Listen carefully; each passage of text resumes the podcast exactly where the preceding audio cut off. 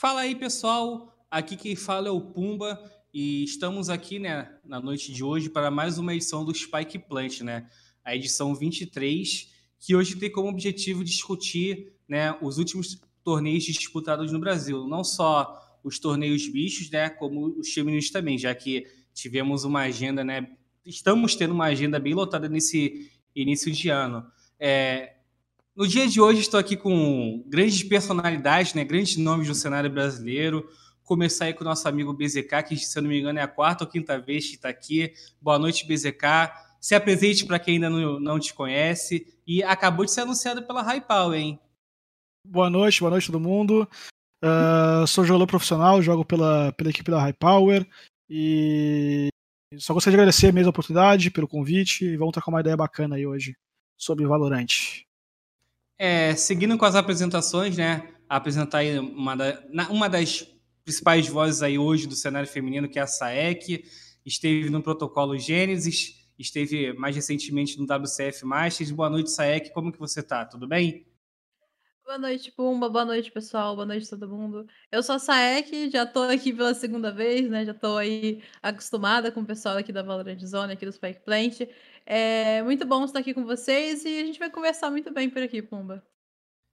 É, mais uma importante voz do cenário feminino que está aqui presente é a, a Naira Dornelas, né? Ela é comentarista e fundadora da, do Yugo Girls. E aí, Dornelas, como é que você tá? Tudo bem?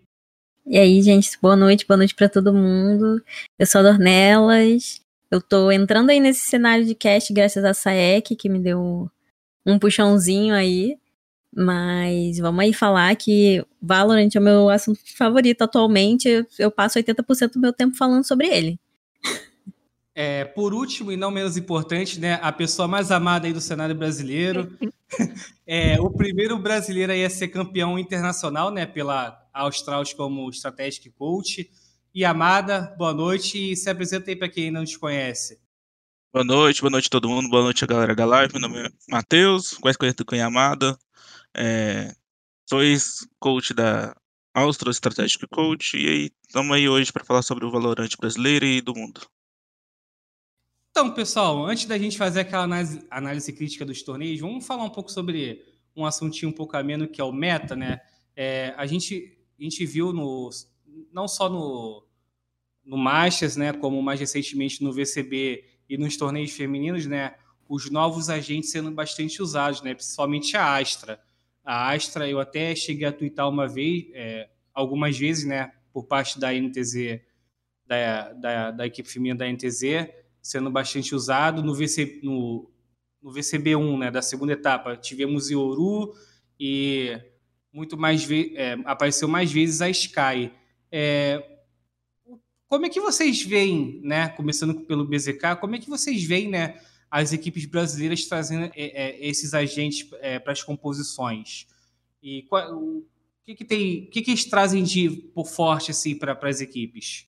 É, o... vou começar pela Astra, então, que, que vem aparecendo, é, é o novo controlador.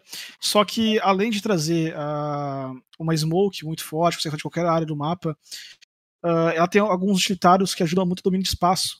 Uh, então, por exemplo, ah, vamos dominar jardim da Bind, vamos tentar dominar banheiro do mapa da Bind. Tem ali o stun, tem ali o puxão, consegue conseguir fazer o controle do mapa com bastante segurança, não só gastando as smokes, né?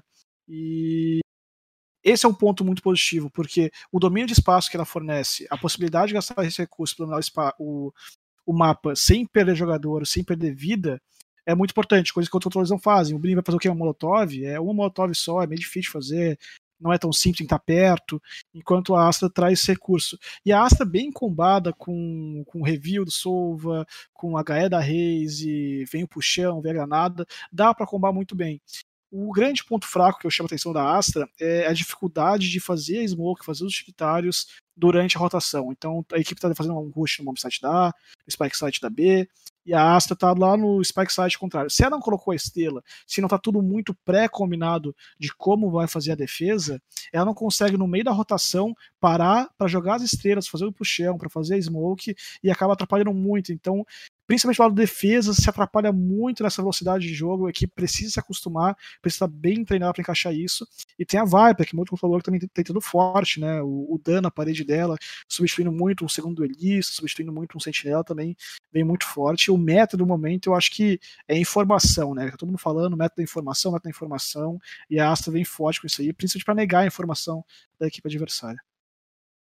Acho que o principal problema da Astra por agora é como que os controladores, que são os, os players de jogos de controladores vão utilizar ela.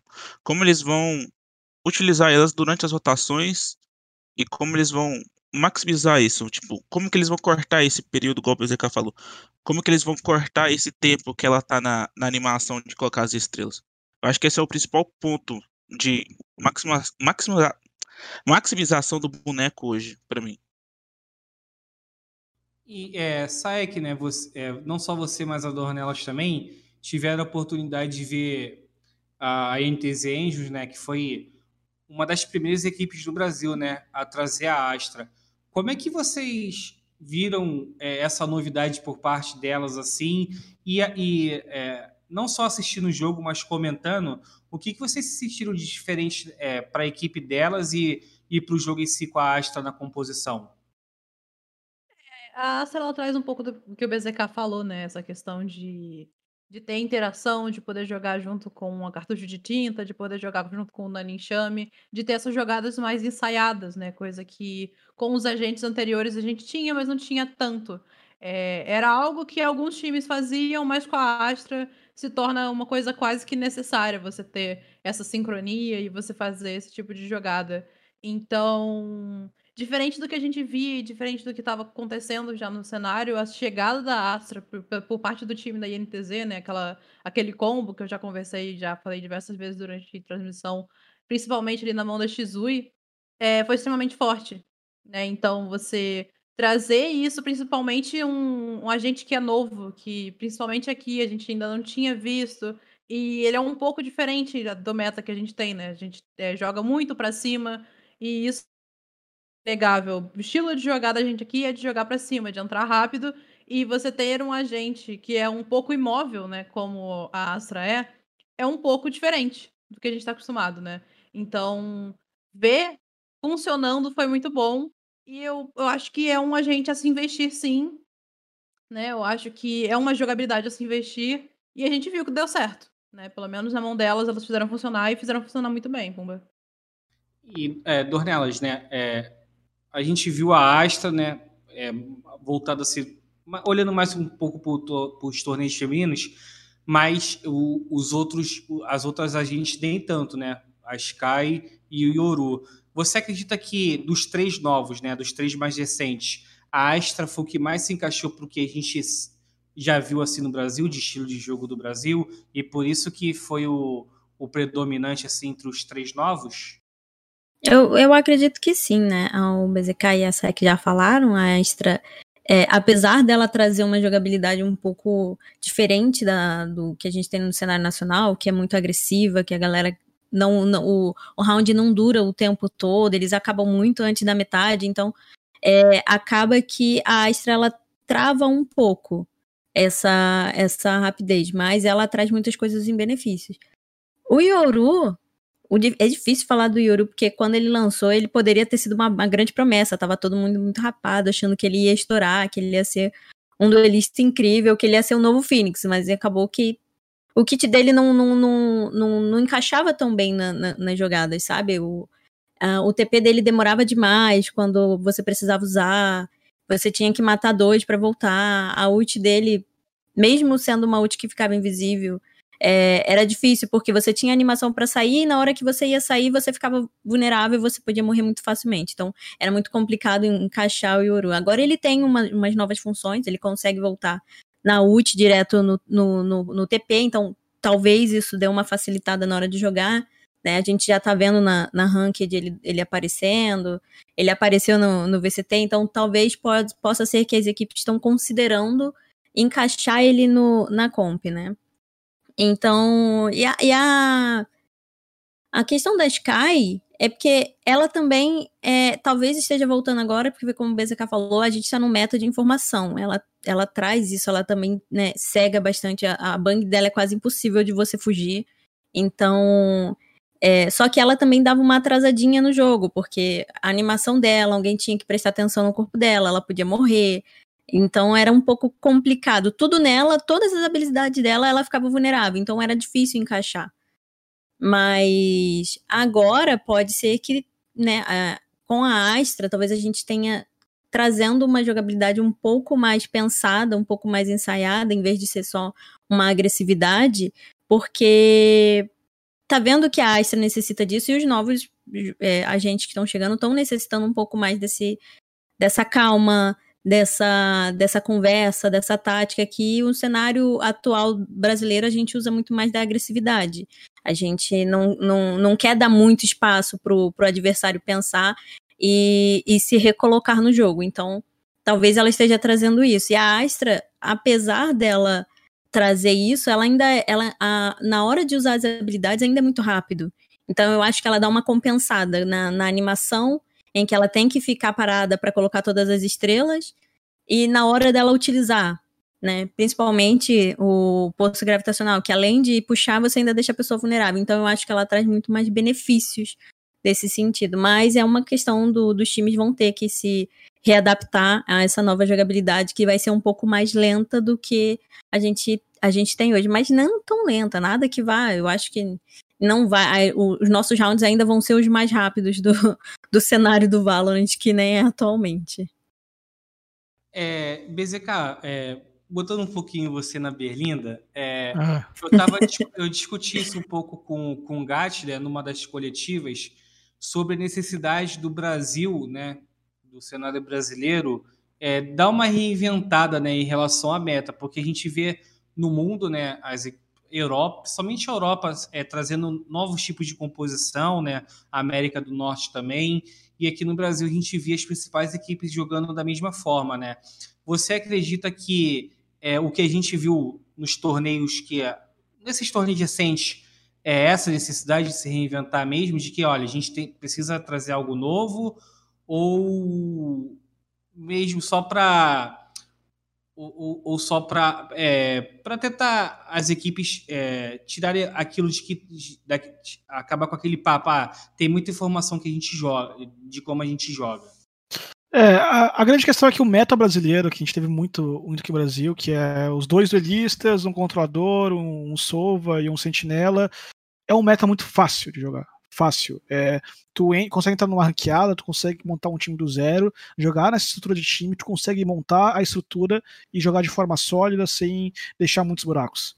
E a partir do momento que tu muda essa composição para um Brit, uma Sky, uh, tira um sentinela, tu tira algum outro, algum outro agente e tenta mudar, às vezes até mesmo o homem pela Astra, o homem pela Viper. A estrutura de jogo não é mais tão simples, não é tão no feeling. O time precisa se estruturar muito taticamente antes de entrar no jogo e jogar de fato. E o brasileiro sempre foi malandro, né? O brasileiro sempre foi malandro, nunca gostou de entrar, fazer offline, assistir VOD, fazer tática, que entrar, jogar e se divertir. Então, durante muito tempo deu certo. Porque o time que fazia o tático, o time que se preparava anteriormente com agentes um pouco uh, diferentes, com uh, agentes um pouco uh, exóticos para o cenário brasileiro, Brit, Sky, etc., não conseguiam ganhar dos times fortes, com o time dos duelistas. Então eu pensava, pô, será que eu tô fazendo certo? Será que dois duelistas é melhor? Porque eu tô perdendo.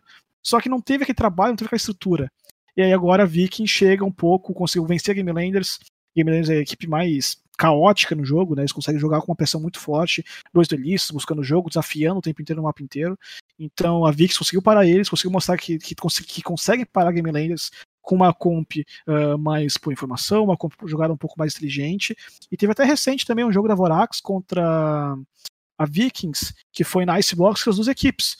Sem, sem Sage na, na Icebox, que até então no Brasil era uh, impensável, e os dois times com Sky e com Sova, dois mapas Killjoy do, eh, três agentes que pegam muita informação. Então é o passo da Skype a informação se tem algum local, é o review do Sova, é o, o, o robozinho da Killjoy também pegando informação. Então é, é, é muito bom, é muito forte, mas não é fácil ser aplicado. Então eu acho que sim, é uma tendência das equipes começarem a aprender a se estruturar. E aos poucos os times vão aprendendo a jogar contra dois duelistas, vão aprendendo a assistir VOD junto, vão aprendendo a criar tática juntos. Então eu acho que é sim uma, uma tendência, uh, porque o meta não é meta à toa, né? É, se chama meta porque é realmente forte. É realmente alguma coisa muito difícil de quebrar.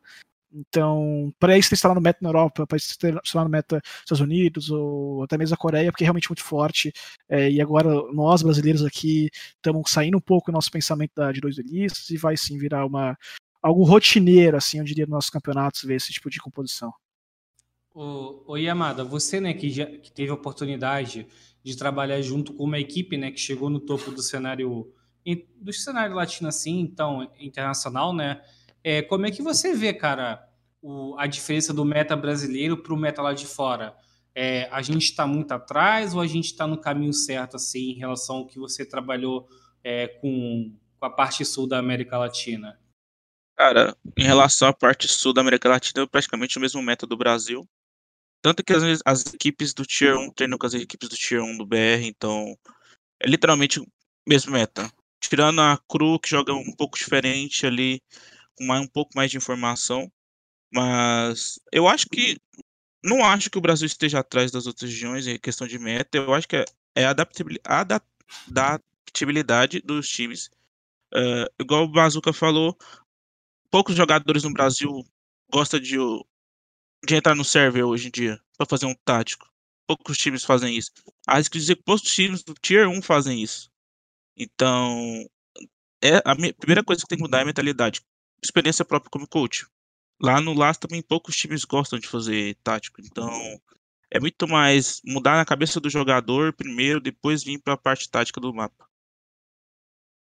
É, Dornelas, é, ainda usando a, a, a NTZ Angels né, como exemplo, né, você acredita que a NTZ, as meninas da NTZ mostraram, né, sendo, uma da, sendo essa equipe uma das primeiras a trazer a Astra, que o brasileiro deve investir mais em, em trazer composição própria em vez de só copiar, tipo, por exemplo, ah, viu isso aqui lá na Coreia, vamos trazer e ver o que que dá.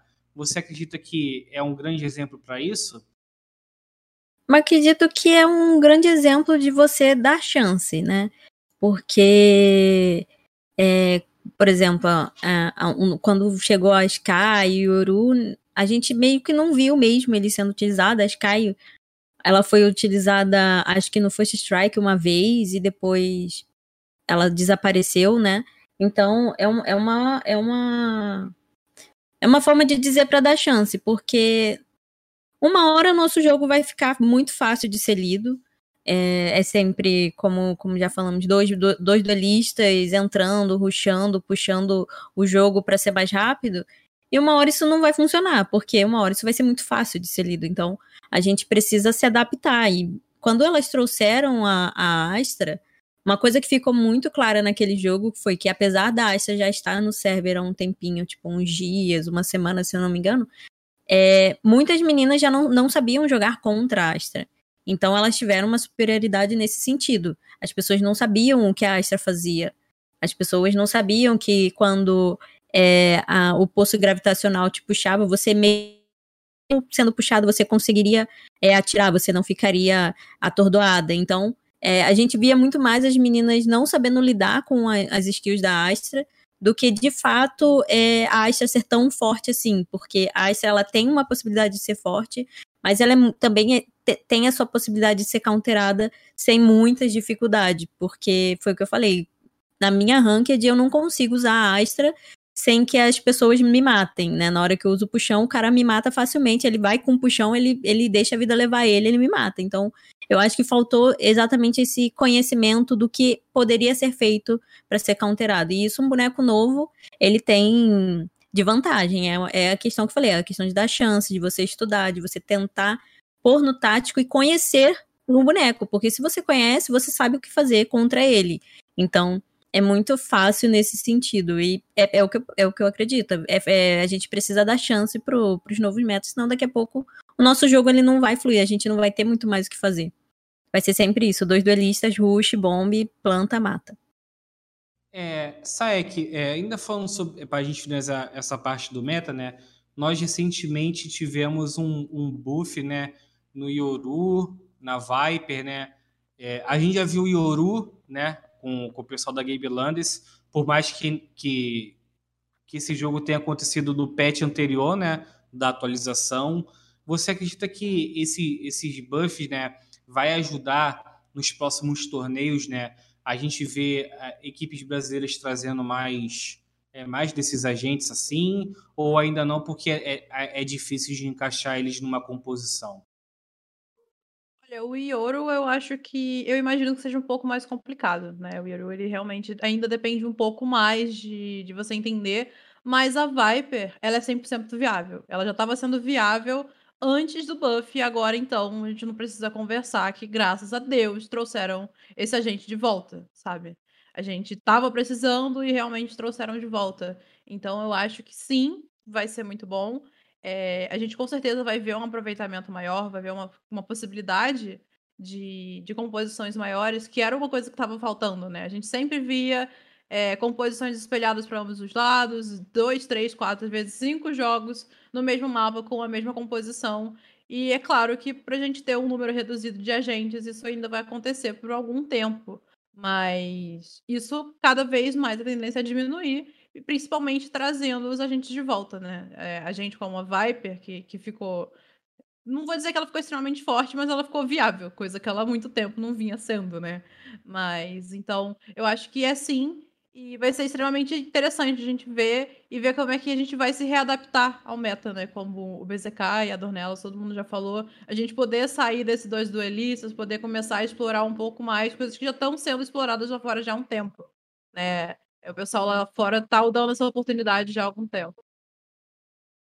É, você vai falar alguma coisa, BZK? Eu vi que você. É, eu vou, eu vou aproveitar e vou puxar aqui, porque a Viper ela entrou muito forte nesse meta. Você passar a parede e tomar 50 de dano, por mais que recupere depois, tem uma pessoa cravada ali no, no round pistol, por exemplo, se a pessoa não compra colete, ou se compra colete, perdeu 50, ficou 75, um tiro de clássica no, no peito, 78, vai matar, vai matar. Então, tipo, é muito fácil Uh, a Viper tá cravada de longe, dá um headshot, matar o jogador sair da parede. O grande problema que a gente enfrenta com essa mudança dos agentes, e mudança de composição, mudança de, do meta, é porque os times se formaram pensando: eu vou formar o time com dois duelistas, com um sentinela, com um controlador e um sova. Então, como é que o time, que tem dois, dois atacantes, vai abrir mão de um atacante e falar assim: não, não, agora você não vai avançar. Agora tu vai ficar lá de trás, só fazendo barreirinha, jogando veneninho de trás, o jogador não se aguenta, eu, eu sou duelista, eu caio pra cima, eu tô acostumado a ir pra cima, eu não tô matando, eu quero. Então tem toda uma reeducação do, do, dos times brasileiros, tem toda uma reeducação de todo o Tier 1, Tier 2, Tier 3, todos os Tiers aí de, de, dos times de Valorante a se reencontrarem, e eu não tenho dúvida que além desse meta mudar muito os próximos, os próximos campeonatos, as composições dos próximos agentes, das próximas equipes, vai mudar também muito o jogador jogadores. Então vai ter equipe mudando, tirando o duelista do time que não conseguiu se adaptar a Viper, vai ter, vai ter time tirando o contador que não conseguiu se adaptar a Astra, não conseguiu se adaptar uh, às mudanças. Então vai ser uma reeducação muito profunda e cada vez mais os times vão começar a perder, parar de procurar aquele, pô, ele é muito bom de Reis, eu vou chamar ele. Mas e se, e se Nerfalha Reis? O que vai fazer semana que vem? Ele vai, ele vai conseguir adaptar novos agentes. Então as equipes começam muito mais a procurar essas pessoas tão mais flexíveis, que conseguem jogar mais com outras opções, porque vai vir um update, vai mudar tudo, vai vir um agente novo, vai mudar tudo de novo.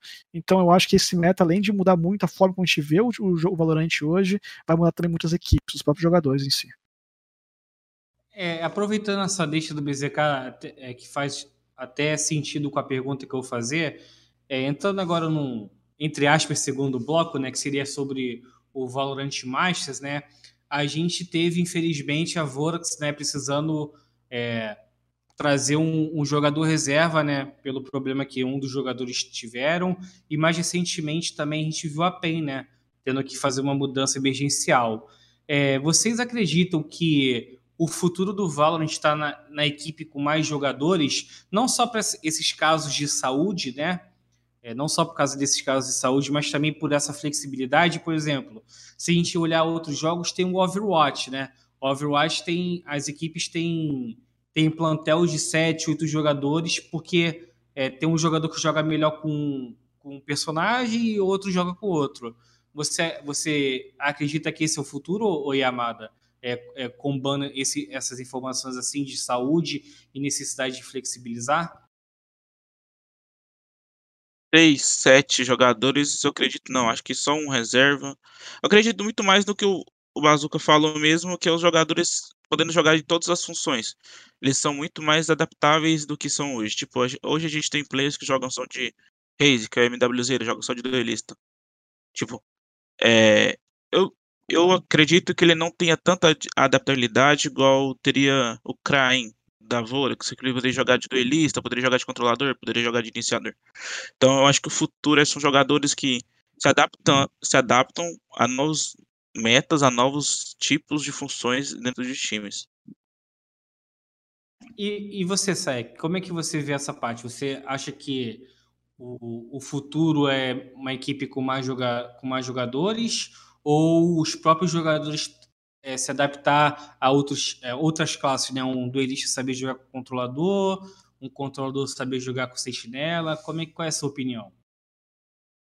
Eu acho que realmente você tem que ter uma. Hoje em dia, ser mono em qualquer coisa geralmente não é tão, tão bom, né?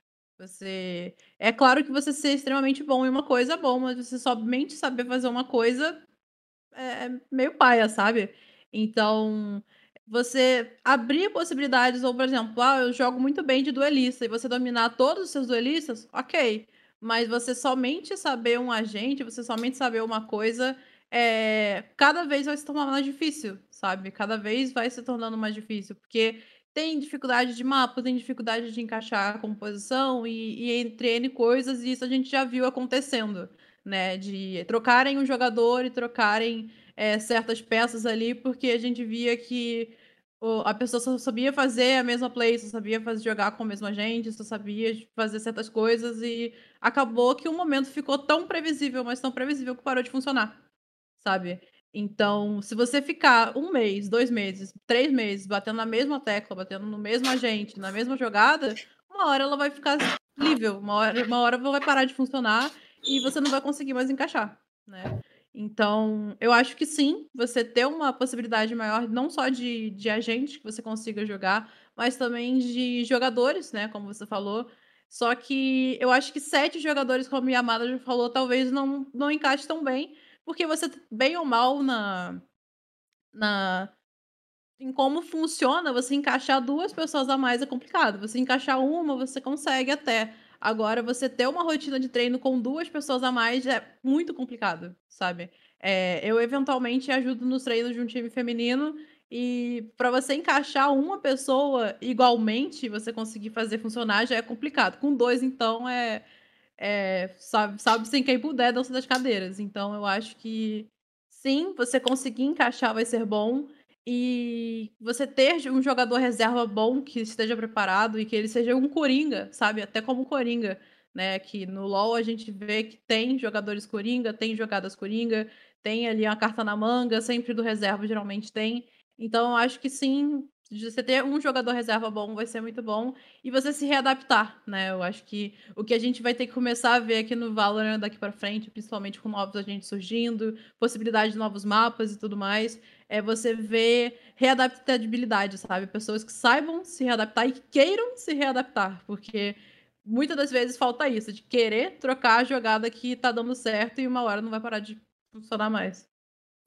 É, Dornelas, a gente já viu, né, é, nos dois cenários, o misto e o feminino, por exemplo, a, a Taihuhu, né, ela jogava com um agente específico, aí depois é, passou a jogar de Breach, né? Aí, aí, aí no cenário bicho a gente tem o QCK, né? Que 2020, é, 2020 é, ele foi dado ao topo como duelista e pela Fúria, né? começou a trazer no jogou de seis, jogou com, com, outros personagens. Você, como é que você vê isso assim em relação aos jogadores? Quem, quais você acredita, qual, quais você acredita que é, nos dois cenários, né, feminino e masculino, são os mais é, polivalentes assim? E se você vê isso como uma seleção natural para o futuro no, no Valorant?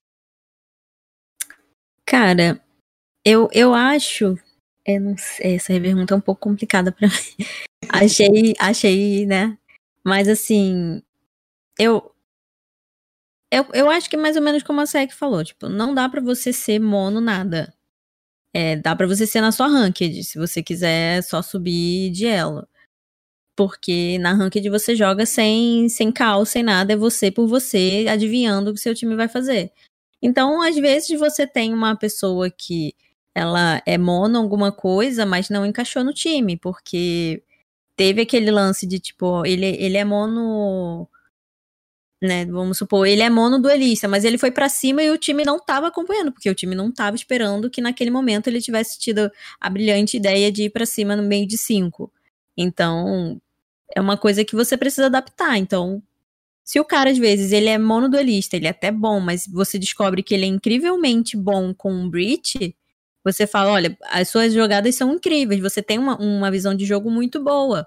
Então, às vezes, é muito mais válido você ficar atrás e você falar seu time o que eles têm que fazer, porque a sua visão de jogo é muito melhor do que a do seu time, do que você ir para cima sozinho. Então, é, desse lance do, do, do, cenário misto, do cenário feminino, é, é uma coisa que a gente tá vendo, né? Tipo, a Taihu, ela, ela apareceu com, com um campeão novo a, a apesar de, de ter mudado de controlador, ela foi para um controlador novo, porque a Viper estava inviável. Imagina se a Shizui era mono Viper, ela não ia trocar a Viper de jeito nenhum. E a Viper não estava fazendo nada até o, até o, o patch anterior, então não dava para você ser, você tinha que você tinha que encaixar o seu time. É óbvio que dentro do, do que ele se sente confortável, não dá para você colocar um cara que não quer jogar de, de, de iniciador para jogar de iniciador, senão ele vai, às vezes ele vai jogar de qualquer jeito e vai acabar desistindo de jogar naquele time e vai sair. Ou então vai mais atrapalhar do que ajudar. É... Mas é uma questão de, de adaptação. O, o, se o meta tá mudando, se os agentes que estão vindo estão trazendo outro tipo de, de jogabilidade, estão trazendo outro tipo de, de, de visão de jogo e você acha que só você, com aquele único boneco, vai, vai salvar o jogo, você vai acabar é, a, afundando mais aquele time do que ajudando. É, eu vou trazer um exemplo também, Pumba, que a gente acabou deixando meio abatido. O, a Team Heretics é um dos melhores times da Europa e eles trazem uma lineup com seis jogadores, né? Então, quando vai botar o Soba para jogar, uh, geralmente isso já está pré-determinado por mapa, não é de acordo com o adversário, é por mapa. Uh, o Rubino entra para jogar, às vezes entra no lugar do, do Nisho, às vezes entra no lugar do, de outros jogadores, mas a Team Heretics é um dos melhores times europeus, foi campeão da última First Strike europeia, que teve em, em dezembro, e eles estão fazendo uma lineup com seus jogadores. No cenário feminino, eu acho que não tem nenhuma equipe ainda que começou já com essa mudança de seis jogadoras e tal. É, mas seis jogadores não, mas é, desculpa te cortar. É, mas... Não, não, claro, com vontade. Mas a gente, eu pelo menos é, no, no, último campeonato, né, a gente viu, por exemplo, a Isa também da NTZ, ela que é conhecida como Sova, ela, eu, eu vi ela jogando de Jet. Eu acho que a Dyke pegou um, uma Sage em, um, em, uma das partidas. Aqui, minha memória é um pouco falha às vezes. Foi. A, Dai, a, a Isa também pegou a Sage. É, então, a gente, a gente pelo menos está vendo, né? Eu tenho acompanhado muito o cenário feminino, até mais do que o misto, assim, né? E eu tô vendo por, por parte das meninas, assim, uma vontade, né? De, de se adaptar, né? A gente vê a Isa, a Taihu é o melhor exemplo, né? Ela pegou o Breach e evoluiu bastante de Breach. Aí tem a Isa da NTZ, a Shizui com a Astra, a Daiki, apesar de também a gente é, a, Bastardinha também, né? Ela tem uma reina excepcional, mas a gente também viu ela de, de Fênix também, por mais que seja, né? O, a mesma classe, são dois agentes com, com propósitos diferentes, né? Pelo menos no cenário feminino eu vejo mais, mais vontade, assim, de querer mudar, né? Sim. Mas, desculpa te cortar, Bezerra. Não, não, fica, fica à vontade, sempre pode adicionar. E então a Heretics é um caso que deu certo. No Brasil, recentemente, uh, inclusive tem uma, uma, equipe muito grande no Brasil, uma equipe uh, muito forte na brasileiro que cogitou a hipótese de trazer seis jogadores. Uh, os, o técnico chegou a conversar com o jogador, o, a, a, equipe chegou a conversar com o jogador, mas acabaram não fechando essa, esse roster de seis jogadores justamente pelo motivo de, cara, a gente tá com muito problema interno. A gente tá errando muito entre a gente. Se a gente colocar mais uma pessoa, será que esses erros não vão aumentar? Não, vai, não vão surgir novos erros, novos problemas para serem corrigidos, sabe? Isso eu acho um ponto muito válido. Eu acho isso um ponto assim a ser debatido. Mas ao mesmo tempo, eu entendo que às vezes entrar sangue novo entrar uma pessoa com uma perspectiva diferente de jogo, uma visão diferente de jogo, talvez corrija alguns problemas que vinham sendo empurrados com a barriga durante muito tempo ali pela, pela, pela line-up. E eu vejo exemplos até do League of Legends também, que da própria Riot, uh, o Yoda, quando foi jogador reserva da Red Canids, entrou na final e foi campeão, jogou muito bem, fez muito bem o papel dele. Eu vejo o caso da, da Iret na Europa, no Valorant, tem casos também no Counter-Strike, das equipes foram, né? Astralis formando seus jogadores. A Valve acabou atrapalhando um pouco ali o processo, né? Mas é, ninguém é 100% 12 meses do ano, 30 dias, sabe? Então, vai ter uma, um mês que, que um jogador vai jogando mal, vai ter um mês que o jogador vai jogando pior. Então, é importante ter essa rotação. Futebol tem substituição, uh, cansaço físico, cansaço mental. Então, eu acho que o Brasil está se segurando muito por ser fominha, por ter medo de mudar, por ter medo de, de inovar, mas é, essas mudanças de jogador, sexto player, acho que no cenário feminino deve entrar também é, o quanto antes, porque sem dúvida vai ajudar todo mundo. É, mudando um pouco de campeonato, indo para o campeonato das meninas, né? Começar falando sobre o, protocolo Gênesis, né? Que é, foi o pontapé inicial do circuito oficial, né? Para quem não sabe, o protocolo Gênesis ele possui quatro classificatórias, né, que dão pontos e, e posteriormente para um ranking, né? E esse ranking leva as oito melhores, joga oito melhores equipes para o Game Changers é, Series 1 Brasil, né? A gente teve a primeira seletiva, que terminou com a, com a GL Purple é, campeã contra a NTZ Angels, né? É, eu gostaria de é, começar com a Dornelas, né? O que que, não só falando sobre o protocolo Gênesis, mas também o Masters, né? O WCF Masters e o WCF 2021 que já aconteceu. Como é que você vê o cenário feminino hoje, assim?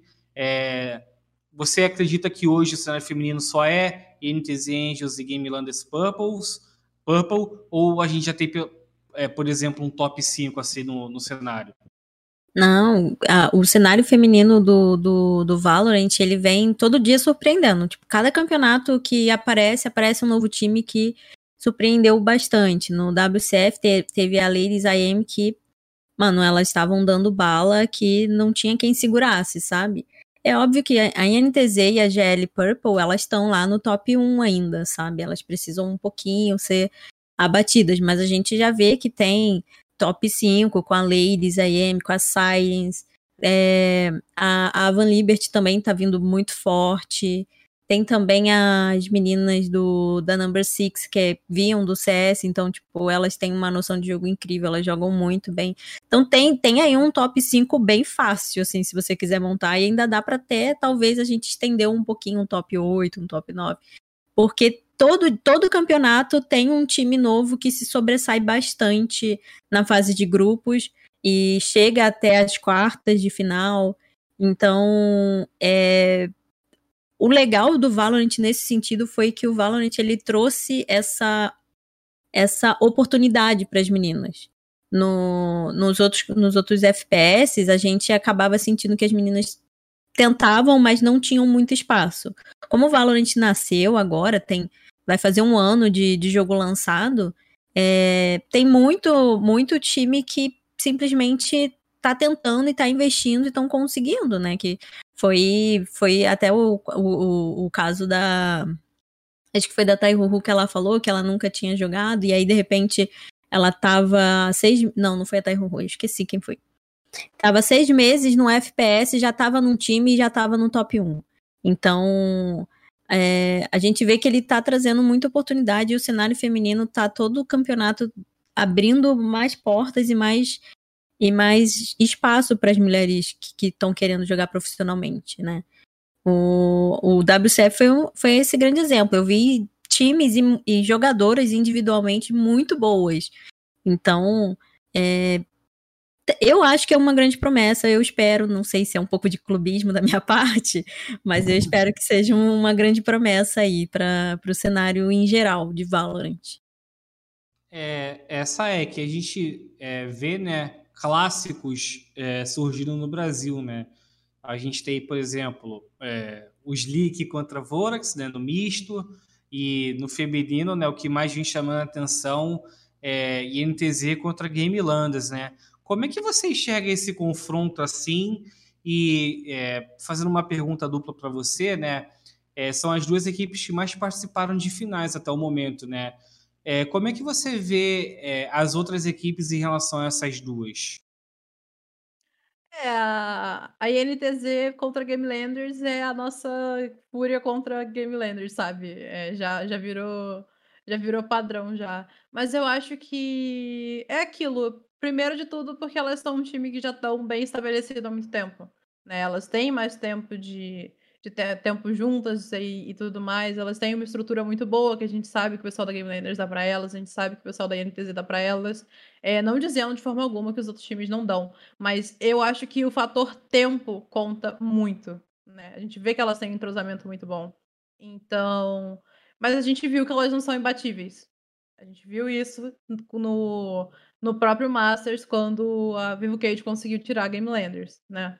E conseguiu tirar e num jogo muito bom. Então, são times a serem batidos e cada vez mais a gente vai ver times tentando bater e times conseguindo bater. A gente vê que a Vivo Cage conseguiu, a Vikings quase conseguiu, né? Que agora não é mais Vikings, mas ainda assim as meninas são as mesmas. Então a gente viu que elas quase conseguiram tirar a INTZ. Então a gente vê que cada vez mais tem se formando um top 5, que eu acho que o top 5 ele já está até bem definido. O top 5 ali do cenário feminino ele é bem característico que a gente tem é, campeonatos repetitivos, tendo sempre aquele mesmo top 5, aquele mesmo top 4. Então, acho que um top 5 já dá para se definir, sabe? A gente consegue já é, ter ali numa mão. E eu acho que cada vez mais a gente ter um top 10, a gente esticando, como a Dornelas falou e como vocês já falaram, né? Esticando para um top 8 e, e, e descendo isso. Então, é, e também tirar né? Times que consigam bater de frente com a Game Landers, times que consigam bater de frente com a NTZ, como a gente já tá vendo, que os times estão começando a ter uma sincronia juntos, a ter tempo para estarem juntos também, né? E, consequentemente, bater de frente. A gente viu que a Vivo Cage, que, que na época nem era Vivo Cage, né? Elas era Dream Team, elas bateram em cima da, da, da Game Landers sem até então ter estrutura nenhuma. Elas tinham acabado de sair do campeonato, tinham acabado de ser contratadas, elas não tinham tempo juntas, não tinham estrutura, não tinha nada e conseguiram bater no atual time que é top 1, top 2 ali do cenário. Então, se elas tivessem o mesmo tempo, o que, que elas teriam feito, né? Que agora, se elas estão com uma organização, o que, que elas vão fazer? Então, eu acho que o futuro, sem querer, foi o que a Dona falou, né? Não é querer puxar sardinha nem nada, mas o futuro é sim promissor, porque se em pouco tempo, como a Jaguares que chegou numa final agora, né? Jaguares acabou de ser contratada, Jaguares ficou, é, tava há pouco tempo junto também, foi acabou de ser contratado, não tinha estrutura, não tinha um, uma organização por trás e ainda assim chegaram numa final. A Vivo Cage, a mesma coisa, conseguiu bater num time que estava sempre ali no topo. Então, eu acho que, que essa tendência de times que viram, estão se formando agora, times que não têm é, essa, essa, esse auxílio de uma organização por trás, virem se mostrar e virem tomar esse top e virar uma coisa disputada. Né? Apesar da gente gostar de ver esses clássicos, né? De ver uma, uma Fúria contra Game Landers, Slick Vorax, é, INTZ contra Purple, eu acho que a gente ter essa variada também é, é muito bom. É, e Pode, Desculpa. Pode, não, pode falar, pode continuar. Não, é, é, é, só porque eu falo muito isso como uma opinião. Eu acho muito bom quando tem mais de um time abatendo o top 1. Porque eu digo que o top 1 ele vai acabar ficando no, num patamar do tipo assim, ah, ninguém me ninguém consegue me abater e ele não tem para onde evoluir, porque quem é melhor do que ele para ele estudar? Então acaba que isso nem é bom pro, pro time top 1. Então, se, por exemplo, a INTZ foi abatida pela, pela Game Landers e depois a Game Lander foi abatida pela Vivo Cage, elas precisam. Elas vão olhar e vão falar: caraca, o que foi que aconteceu aqui? Né? A, a, a Game Lander foi abatida pela, pela Fúria. Ela vai falar: o que, que, que foi que aconteceu aqui? E eles vão tentar buscar é, evolução. E não ficar estagnados. É, eu acho que esse é o, é o essencial de você ter um, uma rotatividade entre os top 5 top 2, entendeu? Porque senão a pessoa nunca, nunca vai evoluir. Ela vai continuar e aí vai acontecer. Quando ela for para um Mundial, como ela não teve muito o que evoluir, o que, o que mudar e o que estudar, óbvio que ela vai tentar estudar os times lá de fora, mas ela não vai enxergar os próprios erros. Só vai enxergar o próprio erro lá no Mundial.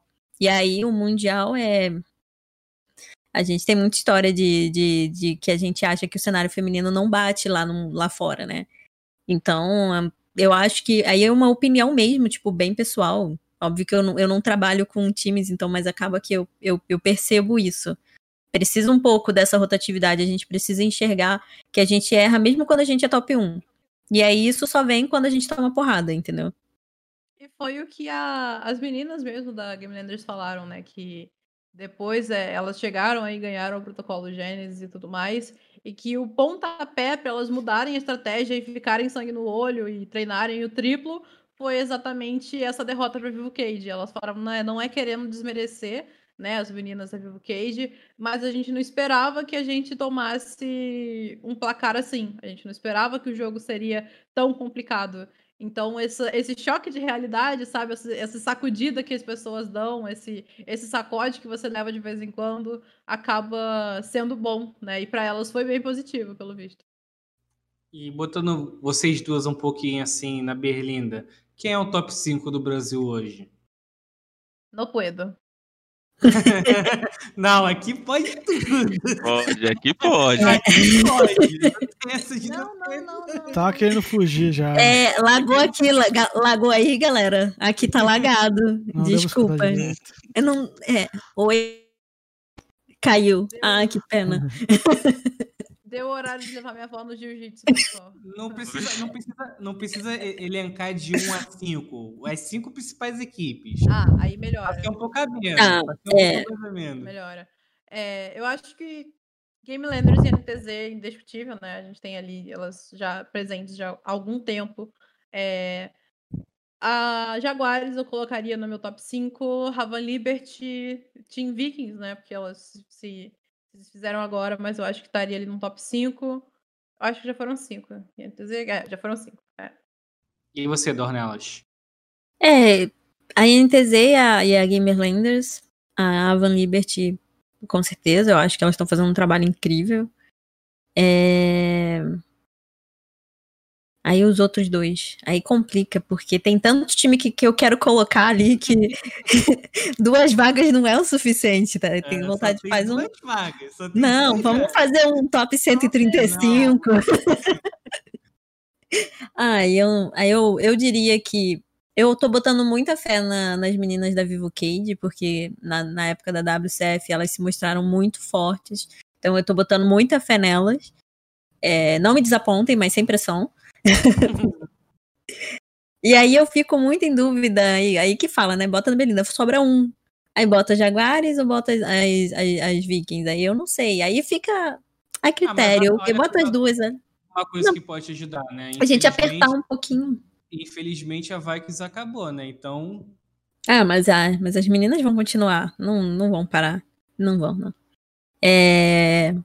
Mas eu acho que eu colocaria as Vikings. Eu acho que para mim elas estão um degrauzinho, só, assim, meio, meio degrau, meio degrau ali. Aí depois as Jaguares. É, voltando agora um pouco para o âmbito geral, né? É, falar um problema que, que aflige, está afligindo os dois calendários, né? É, que é muitos campeonatos acontecendo é, acontecendo em tão pouco tempo, né? A gente vê uma sequência muito grande é, do VCB, e eu até cheguei a twittar, né, que, que é, no anúncio da segunda etapa do VCB que existia o risco, né, das, de equipes femininas jogar, acho que três campeonatos seguidos, né. Começar por você, Yamada, como é que você vê essa questão do calendário assim, de até atrapalhar as equipes treinarem, né? E quando a gente fala em treinar, a gente fala também atrapalhar em evolução. O que, que você está achando do calendário desse início do ano? É, poderia ser mais espaçado? Ah, poderia, sempre poderia, né? Mas como eles anunciaram o Master já agora para maio, eu acho que eles fizeram do melhor jeito possível. Uh, sobre o tempo para ter evolução, para a gente melhorar, eu acho que praticamente não teve tempo. Praticamente as, as equipes vão vir com o que elas têm de melhor pro próximo, e é isso. Tipo, aí pro próximo, para os próximos campeonatos, depois do Masters da Islândia, que você vai ver alguma coisa mudando no estilo de jogo, seja da Game Lander, seja da Fúria, seja da Vorax, que está no mau momento agora. Então, acho que por agora vai continuar as mesmas coisas, as mesmas táticas, as mesmas composições, e é isso. É, BZK, uma questão que foi levantada, né, é, pelo fato de que no Brasil, né, a gente está tendo três fases do, do, do Challengers, né?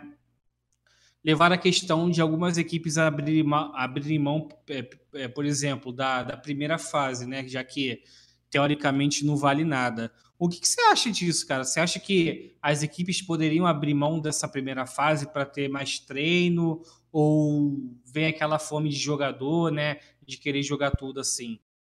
Ah, a grande questão é abre mão de jogar a primeira fase, aí joga a segunda, não consegue classificar e chega na terceira com a corda no pescoço, né? Então é aquele é, é muito arriscado. Eu, não, ve, não vejo nem pela fominha de jogar, pra vontade de jogar tudo, eu, eu, eu vejo mais por vamos no seguro, vamos no, na, na decisão mais, mais uh, racional pro nosso time, que é classificar o quanto antes, o quanto a gente consegue ir. Porque, por exemplo, a gente tem no último qualificatório agora da VCT, PEN tá fora, Vorax tá fora, quem mais tá fora, que ficou de fora do Qualify? Uh, tiveram mais times grandes fora do Qualify também, B4. a Free Agents, B4. Então, gente, tem mais duas vagas no qualificatório, né? E olha, olha, já falei quatro times, e tem mais. Tem muito mais times, sabe? Então, a própria Rise também ficou de fora, que vem classificado para quase todos os VCTs. Então, é muito arriscado. Uh, ao mesmo tempo que eu acho ruim esse sequência de campeonatos uh, muito colados um no outro, é, é muito bom, porque eu lembro minha época de CS, como jogador de CS, eu jogava o campeonato, tinha que esperar um mês para jogar o próximo campeonato, para um mês para ver evolução. E, pô, tudo eu queria jogar campeonato para conseguir sentir aquela adrenalina, para conseguir mostrar o nosso trabalho. E por mais seja muito cansativo, eu acho que é o ônus da profissão, né? Eu acho que todo pro player, todo jogador que quer se tornar profissional tem que aprender a lidar com isso.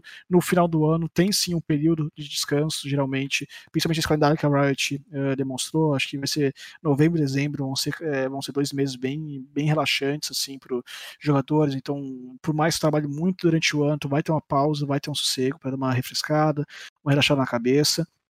E voltando ao assunto do. A gente tá falando do que mesmo? Ah, de pular o Qualify. De pular, é. de pular. Ah, você foi longe, né? Você foi longe. E. É, eu acho que é isso. Eu acho que é muito arriscado e que quem tomou essa decisão, tipo, a PEN não jogou o primeiro Qualify porque o Pepa né, pegou Covid, né? Então até entendível, o segundo Qualify ainda com o Tiozinho, que, tava, que pra mim é um dos melhores do Brasil, mas ele tava muito tempo afastado, ele tava quatro, cinco meses, três meses sem jogar Valorant. Então veio, jogou uma semana com o time da PEN, treinou com eles, jogaram com o segundo qualificatório, não classificaram. Então eles vêm agora pro terceiro qualificatório com a faca no. com a corda no pescoço. E, gente, algum time bom vai ficar de fora. Se algum time decidiu por não jogar o primeiro qualificatório, por ah, depois vou classificar que depois vai ser fácil, meu amigo, boa sorte, cara. é, o Saek, né? A gente ficou bem próximo é, por causa dos torneios femininos assim, e a gente chegou numa semana, né, que é, a gente trocou uma ideia de que teve uma semana com três, três campeonatos, né? Foi o WCF Masters que tinha começado, aí teve a, a peneira da Cade, ia começar o protocolo Gênesis, né? Aí, por exemplo, teve equipes que jogou os três, os três torneios em sequência. Você acredita que alguma equipe, né, por essa, é, essa sequência de torneios um atrás do outro, possa ter prejudicado ou pode ter, o ter tido desempenho prejudicado. Se eu não me engano, teve, um, teve uma. É, nessa semana, a NTZ jogou uma final e no outro dia já jogar outro jogo, né? Como é que você vê isso? É, eu acho que primeiro eu gostaria de pontuar né, o, o assunto que o, complementar, na verdade, que já estavam falando, que seria em relação ao, ao calendário. Né, o que já falaram e que, que já foi falado no Twitter diversas vezes é o, o castigo de você estar no topo, né? De você terminar um, uma etapa e já ter que jogar no dia seguinte, enquanto isso o time que, que acabou não classificando tem mais tempo para treinar. Mas, por outro lado, eu entendo essa vontade, né, de você trazer tantos jogos assim, porque se você tá num jogo que você tá fazendo agora, né, com um cenário competitivo que você tá tentando trazer agora e você colocar um calendário espaçado, você não gera tanta tanto material. E a gente tá vendo que bem ou mal o Valorant tá com muito material. Né? Então, talvez no próximo ano, com certeza não vai ser assim, porque a gente está vendo que o feedback não está sendo tão positivo por parte das organizações, e porque não vai ter também essa necessidade, né, de você ter coisa todo dia, você ter sempre, mas foi o que o BZK falou, a partir do momento que você tem isso como profissão, né, é, você tem que entender que, bom, você tem que jogar, né, você tá sendo pago para jogar, Infelizmente, se você tiver que jogar segunda, terça, quarta, quinta, sexta, sábado e domingo, você vai ter que fazer. Né? E eu entendo que isso, por uma parte, acabe sendo desgastante para os times e acabe trazendo problemas, né? De, de não conseguir treinar e tudo mais, você não conseguir manter um calendário ok de treinos, mas esse início acaba sendo um pouco necessário para todo mundo, né? Não só para quem está propondo, mas para os times que vão estar tentando se encaixar ali no, no meio. Mas trazendo agora isso pro cenário feminino, eu acho que também é um pouco disso, sabe? É um pouco de você tentar encaixar o cenário que, que por muitas vezes foi esquecido. A gente vê o cenário de Valo, de, de LoL, né, pro cenário feminino, que você tem um jogo a cada. um campeonato a cada, sei lá, três meses. Campeonato grande, capaz de você passar um ano sem ver um campeonato realmente grande do LoL, sabe? E campeonato feminino você vê, sei lá, um a cada seis meses, aí passa um ano, você vê outro. Então, você tá tendo três campeonatos grandes por mês, isso é muito bom. Isso é extremamente favorável, isso é extremamente para quem, não só para quem tá jogando, mas para quem tá investindo, né? Então, eu acho que esse começo, ele vai ser tumultuado e infelizmente quem tá no começo, né? Quem tá sendo aí pioneiro no, no Valorant, assim como qualquer coisa que você vá começar, você tem que ter uma, uma agitação no começo. E essa agitação, a gente tá vendo que tá sendo complicado, tá? Mas bem ou mal tá colhendo os bons frutos, né? Porque a gente vê os números subindo, vê cada vez mais organizações entrando, não só no feminino, como no geral, né? Times sendo contratados. E você acompanhar as estatísticas também de primeiro qualify quantas pessoas assistiam e agora no segundo quantas estavam assistindo e você acompanhar do lado lá fora também né? Que os números estão crescendo. Então, infelizmente, é algo que, que, acaba sendo desgastante, sim, né? Eu imagino que tenham muitos times que não estão conseguindo, muitas vezes, rever os seus problemas e criar novas estratégias. E isso a gente está vendo também, não só no feminino, mas no, no, no misto, no circuito misto, a gente está vendo que, que alguns times estão querendo e estão precisando se reinventar. Mas como é que você se reinventa de um dia para o outro? Né? Do domingo para segunda-feira à tarde é muito complicado você fazer isso. Então, eu acho que esse gap de tempo que você não está tendo está sendo complicado. Então, mas acaba que é uma coisa necessária e os times vão ter que acabar lidando com isso de uma forma ou de outra, porque todo mundo está tendo que lidar, né? Não, infelizmente não está sendo só para um, nem só para outro, nem só para o misto, muito menos só para o feminino. Então, tá, ninguém está tendo tempo infelizmente, no Valorant, ou felizmente, né? Acho que mais felizmente do que infelizmente, porque, bom, vamos aqui pecar pelo excesso, porque tem muita gente vindo do Overwatch, que tem um campeonato a cada três décadas, então você tem um campeonato a cada três dias, acho que tá bom, né, pessoal? Vamos, comemorar. Ah, cuidado que se você fala de Overwatch, que eu falei que é Overwatch no FPS, já fui quase cancelado, viu? Você ah, toma cuidado. Perigoso, perigoso, perigoso. Eu não falei nenhuma mentira. O pessoal aí que eu, eu tô vendo a galera de Overwatch aí no chat que brotou aqui, que sabe que é um campeonato a cada três décadas e. não é mentira. É, outro problema, assim, de forma geral, que a gente está vendo é a reclamação de seed, né, o Dornelas? A gente viu isso bastante do primeiro VCB, né, quando o circuito misto foi criado, e mais recentemente também com o protocolo Gênesis e outros torneios. Por exemplo, é, a gente viu muita a Team Vikings pegando muito o NTZ ou a Game Landers Purple. Você acredita que faltou um pouco de, é, de cuidado do, dos organizadores com essa parte do CID? Ou era algo que, que é natural, né? Porque, por exemplo, no ano passado a gente não teve tantos campeonatos assim, e agora está tendo muito campeonato um atrás do outro, e o CID agora está sendo formado agora. É, É, eu acho que teve, assim, não, não digo nem que não foi cuidado, mas foi a questão de. Em alguns campeonatos eu vi isso, então, tipo, eles queriam que fosse uma coisa mais justa, no tipo, vamos deixar no aleatório, porque aí o que cair, caiu, então a gente acaba deixando no mais justo. Porém, foi o que, é o que a gente tá falando, o cenário feminino, ele vem crescendo né? Esse, esse do, do, da metade do, do ano passado para cá, a gente já viu times é, que vêm aparecendo cada vez mais nas finais e, e todo o campeonato tem um, um novo time que, se, que aparece lá nas quartas e você vê no outro campeonato. Então, é, já tá na hora da gente começar a pensar, né? O que né, a gente falou no nosso top 5, na hora da gente fazer um seed. Então, eu acho que foi é, foi um erro, mas foi um erro inocente, sabe? Do tipo assim, vamos deixar no aleatório para evitar é, qualquer tipo de desconforto ou de injustiças. Mas acaba que no aleatório é aquilo, né? É, eu joguei alguns campeonatos no, no, ano passado do Valorant e, mano, você não quer que o meu time bronze abata, ou na época, o metagame. A gente não. A gente era uma MD3, foi dois mapas de dois segundos, coitada, a gente não fez absolutamente nada. Então, é, é basicamente isso. Eu acho que não, não é nem que faltou, sabe, do tipo assim, de cuidado. Foi, às vezes, até o cuidado em excesso, do tipo, ai, não quero, não quero é, que elas se sintam mal ou alguma coisa assim, porque né, a gente ainda tá meio que começando, o, o cenário ainda tá meio que começando e tal, então foi um erro, eu digo que foi um erro inocente né? Foi um erro querendo acertar. E aí a, a gente. Eu diria que eu passaria um pouco de pano nesse sentido, porque é, é um cenário que precisa ainda de, de, de, de muito investimento. É um cenário que ainda precisa de muita valorização. E esses campeonatos são eles que trazem isso para as meninas. Né? Ele gira o, o cenário feminino e do cenário feminino saem jogadores incríveis que né, a gente vê os times femininos também né, nas qualificatórias da VCT. Então, assim, a gente vê que são meninas que é, só precisam de, de, visibilidade. Então, não, não, eu não, não diria que foi um erro de tipo assim, ah, faltou cuidado. Foi tipo assim, um erro que a gente aceita e na próxima a gente melhora. Entendeu? Indo agora para a parte final, vamos, vamos falar de alguns resultados, né? A gente teve resultados nesses últimos campeonatos, tivemos os resultados bem surpreendentes, né? começar pela final da Masters, né, que foi o.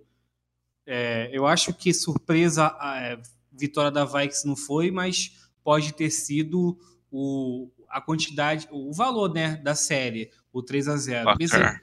É, o placar. Então, começar aí pelo Yamada, né, já que me corrigiu. E aí, Yamada, por que você acha que a Vikes meteu um 3 a 0 na Game Landers? Porque, igual eu já disse em vários lugares no Twitter, porque o time da Glenders não mudou o jeito de jogar desde o ano passado para cá.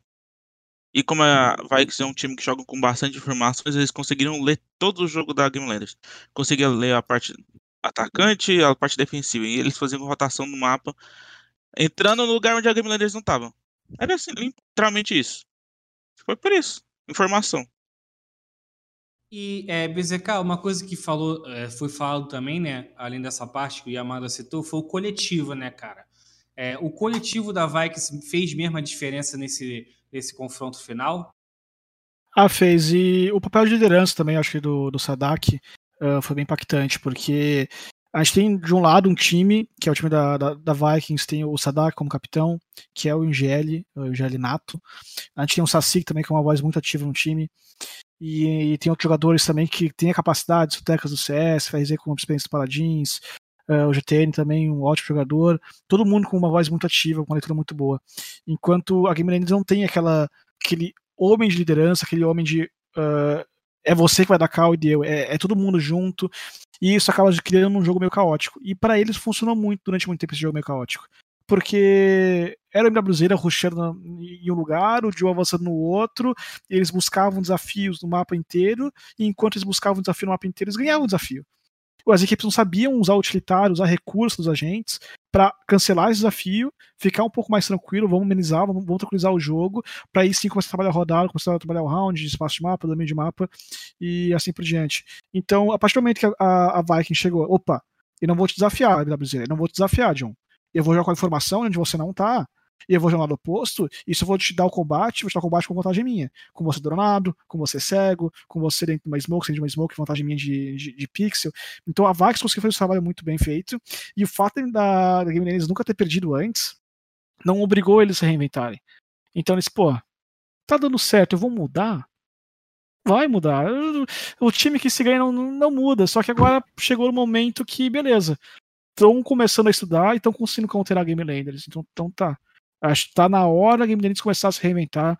Vai ter, eu, eu não tenho dúvida que Game Landers vai mudar a gente, vai mudar a composição, vai mudar o estilo de jogo. E são, é uma equipe com cinco mentes pensantes muito fortes, o Catraca também por trás, um ótimo coach. Então eles vão se reinventar, vão buscar, mas eles precisavam dessa. Que, que nem aconteceu com a Purple, que perdeu uma série pra Cage e deu uma chacoalhada, acordou assim, agora vamos pra cima, agora vamos, vamos buscar. Eu acho que a Games também precisava um pouco dessa, dessa derrota, não só para Vikings, né? Porque perdeu para Fúria agora também 2 a 0 no, na última fase da VCT, né? Tinha perdido para Squad 5 antes, né? Na Horus. Da Squad 5 na Horus também. É. Então, cara, a Game Landers agora tá naquele momento que eu ainda considero a Game Landers top 1 brasileiro. Eu, mesmo com essas derrotas, eu acho que eles são top 1 e eu acho que precisam perder um pouco mais de eventos para perder esse, essa, esse reinado deles, porque eles fizeram pra merecer. Fizeram pra merecer. Mas agora é aquele momento que, cara, se a Game Landers não se reinventar, meu amigo, vai perder espaço. O top 1, que para mim era Game Landers top 1 até o, tipo, meio que tranquilo, com confiança, eu, afirmo isso. Eles não se reinventarem, não conseguirem se adaptar ao estilo de jogo, meus amigos, a Vax vem forte. Uh, tem outros diversos times vindo forte, a própria Fúria também é um grande candidato, sabe? Então acho que a gente está naquele momento chave. E essas mudanças de composição, mudança de agentes, buffs na, na Viper, buffs no, no Yoru, uh, vai chegar um mapa novo agora também no próximo ato, então sem dúvida nenhuma a Game está aquele limiar, é um resultado expressivo de 3 a 0 não esperava de jeito nenhum, eu, eu até achava que a Vax podia ganhar, mas pô, 3 a 0 nem o melhor torcedor esperava isso, né? Convenhamos. Então, sem dúvida, surpreendeu e está no momento decisivo aí pro time atual top 1 brasileiro que, que é a Game Landers. É, Dornelas, é, você acredita que essa derrota, né, por mais que seja surpreendente pelo placar que foi, era algo que o cenário precisava para porque assim, muito, muito se fala de que não, não, é, não é saudável para um cenário, né? Um time reinando muito tempo, como por exemplo a G2 fez no ano passado na Europa, até a própria GL aqui, né? Você acredita que era algo natural acontecer no pro cenário brasileiro? Como é que você vê a, a, é, essa derrota da GL para Vikings? Olha, é, foi foi como eu, eu, tinha falado também, né? Do tipo, não, não, não dá para ficar um time imbatível por muito tempo, porque vai ser isso. Eles não vão mudar, eles não vão ter o que estudar, eles não vão enxergar o erro deles, porque eles não, não perdem para errar, né? E, e aí acaba que, às vezes, a gente acaba virando chacota, porque aí, como a gente não, não, não, não tem um, uma rotatividade, chega lá fora a gente não sabe o que fazer. Isso eu lembro muito do, do cenário do CS feminino, que as meninas chegavam lá fora, chegavam na, na WEG e elas não conseguiam passar da WEG, elas não conseguiam chegar até a final ou coisas assim. Mas ficaram muito tempo o mesmo time no top 1 do cenário feminino, né? Aí trazendo pro cenário feminino porque é o que eu ac acabo acompanhando mais. Mas você vê que é uma história que se repete. Se um time ele não perde, ele não tem o que melhorar. Então, né, quer dizer, não é que ele não tem que melhorar, mas ele não tem alguém melhor do que ele para ele olhar e falar assim, nossa, é aquele cara ali que eu tenho que estudar e que eu tenho que bater e que eu preciso melhorar a minha tática para isso. Então, é, eu acho uma chacoalhada importante e que vai trazer sempre um time que vai tentar melhorar e às vezes até mais forte. Então, é, é eu, eu vejo isso como uma, uma coisa positiva, mesmo que a derrota seja, seja uma coisa chata. Ninguém gosta de perder. Mas às vezes é você precisa dar um, um passo para trás para depois dar dois para frente, entendeu? E Saek, é, o BZK falou aí um pouco de top 1, é, top 2. Você acredita que a Vikings roubou esse, esse lugar da, da GL com essa vitória? Olha, eu acho que roubar, né, como o BZK já falou, roubar é uma palavra muito forte, né? Você, é, com um jogo, com uma final, você falar que um time tirou uma, uma vaga de um time que vem há tanto tempo já sendo top 1, é, é complicado. Mas ele mostrou que não é imbatível. Mostrou que não é um time que, que tem todo o poder, sabe? Então, eu acho que ainda falta talvez mais um pouquinho ali do, da parte da Vikings, ali talvez mais uns jogos, talvez ali mais umas vitórias em cima da, da Game Landers, para realmente falar que, bom, você perdeu o primeiro lugar. Mas a questão de, de a Game Landers está tanto tempo em primeiro lugar e tanto tempo, tantos times tentando bater ela, eu acho que cria o que aquela questão de você ter muito material. Você já teve o time X tentando fazer uma composição de certa forma e deu certo. Tentou de tal forma e deu errado. E você ter isso acabou gerando muito material. Acabou gerando muito material. E, e até a gente viu ontem, né? Que eles não queriam que, que o último jogo deles fosse, fosse streamado, e que estão. Porque que, que, ia gerar mais material ainda. E olha que material da Game Landers não falta para quem quiser ver. Então, eu acho que há tanto tempo eles estão ali naquele top 1 que acaba gerando inúmeras formas de você tentar counterar, inúmeras formas de você tentar vencer isso. E, e a Vikings veio para mostrar que, bom, pelo menos eles estão estudando, estão estudando pra caramba, que conseguiram meter aquele 3 a 0 que, cara, nem o torcedor mais positivista da, da, da Vikings ia esperar um 3 a 0 daquele, sabe? Nem o, o, o mais fanático, como o você já falou, ia esperar um 3 a 0 como aquele. Então, é, eu acho que sim, mostrou que a Vikings é, tem muito potencial e tá ali frente a frente, mas eu acho que tirar, falar que você tirou 100% a Game Landers com, com uma final, ainda não. A gente tá vendo que, que eles são um time, sim, que tem defeitos e que, que tem ali o seu, a sua, seu, seu ponto fraco. E, e essa questão de ter pouco tempo, essa questão de ter pouca, pouca chave de mudança, né? De, de, você tentar uma composição nova, de você sentar e falar: nossa, isso aqui a gente está fazendo há tanto tempo que parou de funcionar, que está extremamente manjado já, e você não tem tempo para você pensar numa coisa nova, né? Eu imagino, coitado do Catraca, que deve estar tá pensando 24 horas de como fazer as coisas funcionarem, sei lá, dois dias, sabe? Então, é sim um time que, que é, está ainda a ser batido, mas dizer que ele foi batido, eu, do, eu fico do lado do BZK, ainda não foi. É, outro, outro resultado que chamou bastante atenção, né? Também envolve a Game Landers, mas foi no, é, no protocolo Gênesis, foi a vitória sobre a NTZ. Começando com você, Dornelas, é, era um, foi, um, foi um confronto que aconteceu no WCF, né? Uma, uma série épica, né? Aquele 3 a 2 que a, a Angels começou 2 a 0 aí a GL empatou e o último mapa né, foi muito disputado essa final do protocolo Gênesis foi o oposto, né? A GL controlou os dois mapas. É, como é que você vê a diferença entre esses, esses dois, entre esses dois duelos assim? Por que, na sua opinião, a Purple teve tão domínio nesse jogo? É, assim, eu acho que, na verdade, no a GL Purple, no, no primeiro, na primeira WCF, ela ainda era um time meio recém-formado, né? Eu acho que eles estavam com dois, dois ou três meses de time de fato na GL. Então, uh, eu, assim, por mais que a gente olhe para as meninas, a Nath, que é incrível, né? A Bastardinha, que se destaquem, a gente já esperava que elas fossem muito boas e que, que talvez elas ganhassem. Mas é, era um time que, apesar de tudo, ainda estava tentando se encaixar na, na, nas jogadas.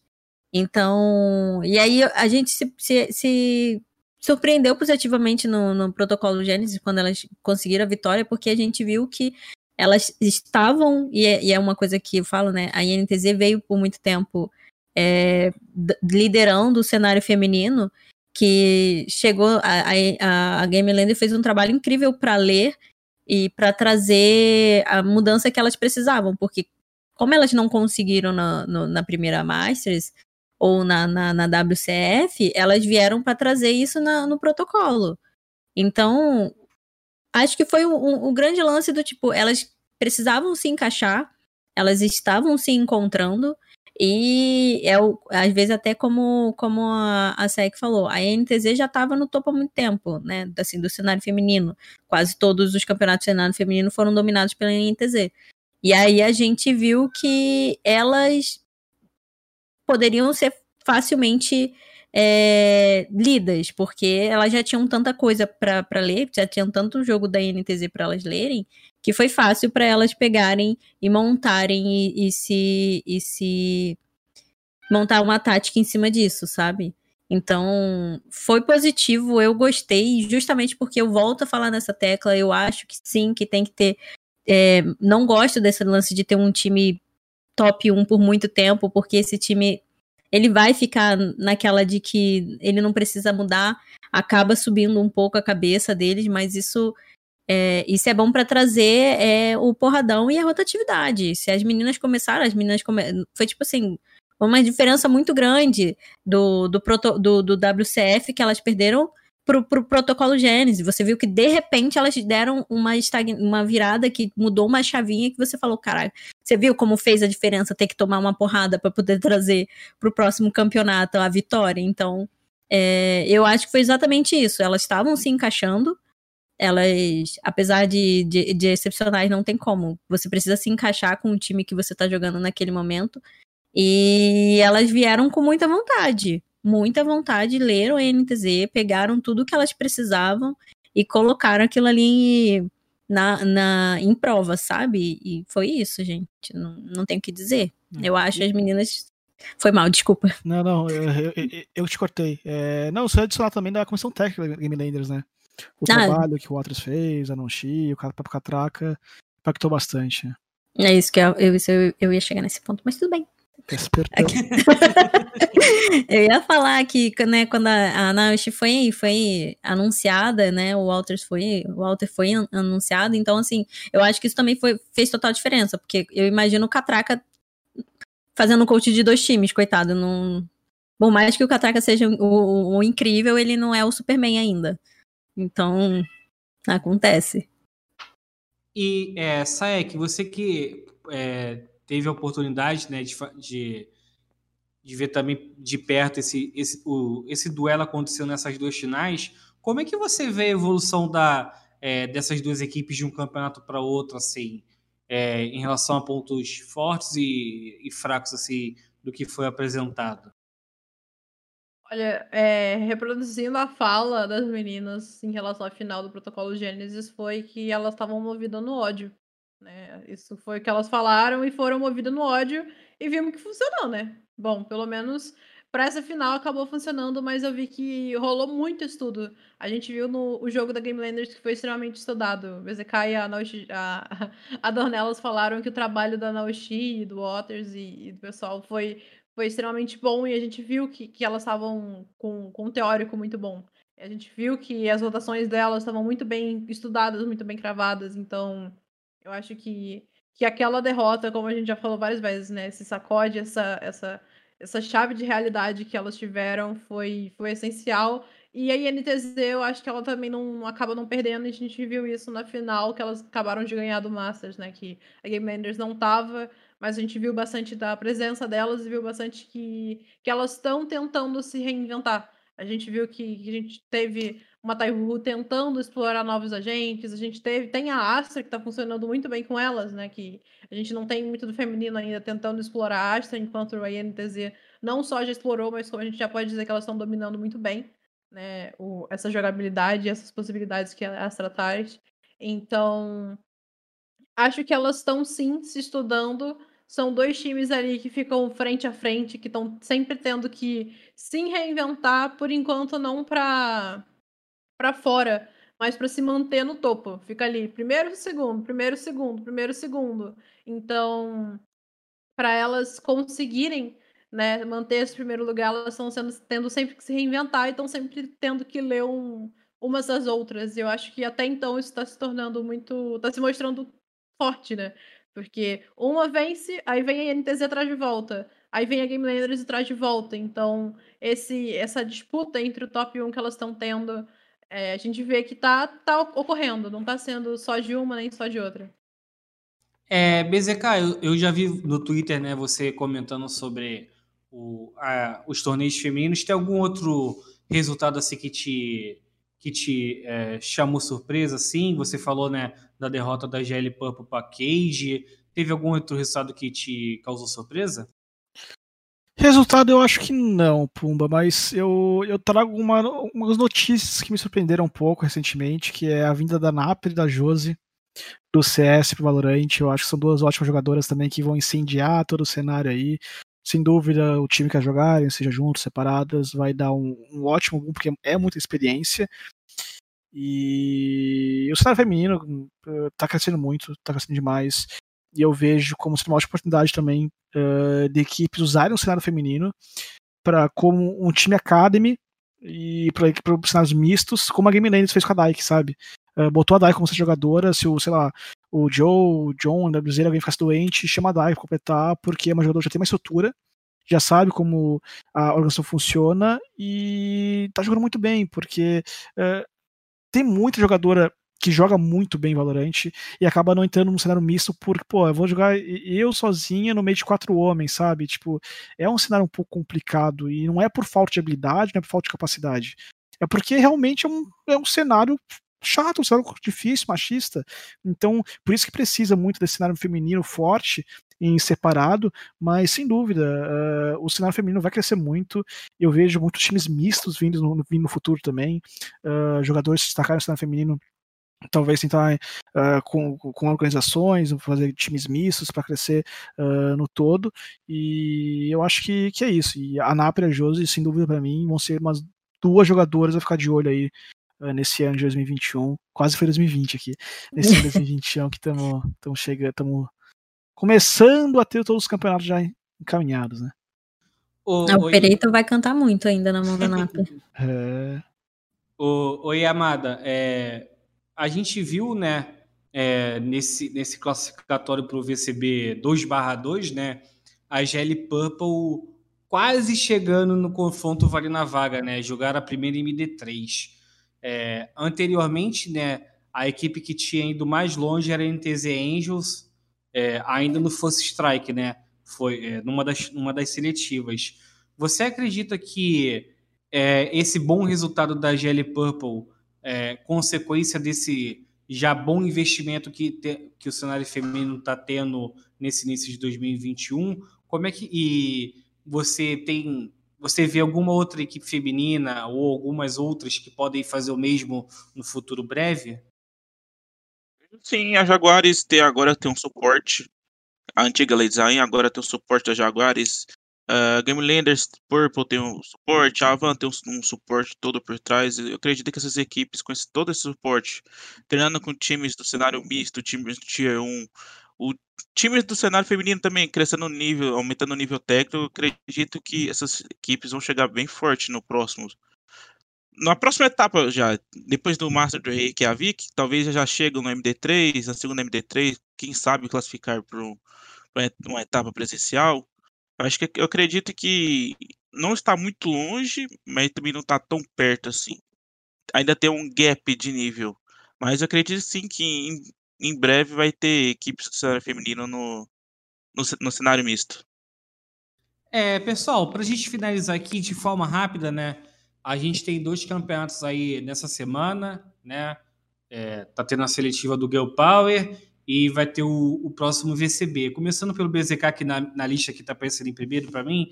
Ah, é BZK. amanhã tem Sportsmaker também. É, tem é, obrigado por, por, lembrar, o Yamada. É, BZK, é, uma previsão aí para esses torneios assim de forma breve. O que, que você espera? Cara, pô, Difícil, eu acho que a gente vai ter muita Sky, vai ter muita pomba voando, muito passarinho voando, muito cachorrinho no mapa também. Eu acho que a Sky vai parecer forte nesses campeonatos. Eu acho que o Yoru ainda vai ser um pouco mais difícil. Vai ter muito veneno de Viper também. Vai ter a Viperzinha, muito veneninho caindo do céu, parando uh, Defuse, parando Plant. Então acho que são dois agentes que devem aparecer bastante nas próximas competições.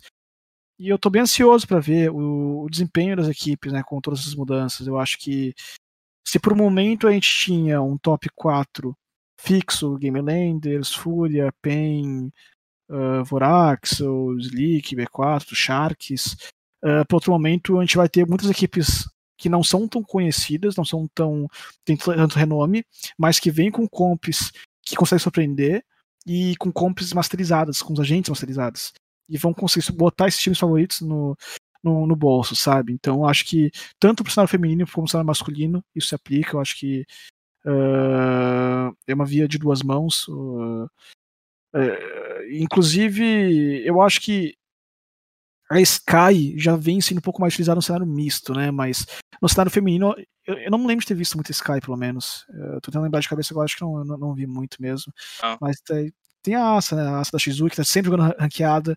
Tô, eu vou jogar ranqueada lá, a Shizu treinando com a Asa, então ela treina muito com, com a gente. Não é à toa que o agente dela encaixou muito bem na TZ, porque ela realmente treinou muito, ela se dedicou muito, trabalhou muito pra fazer funcionar.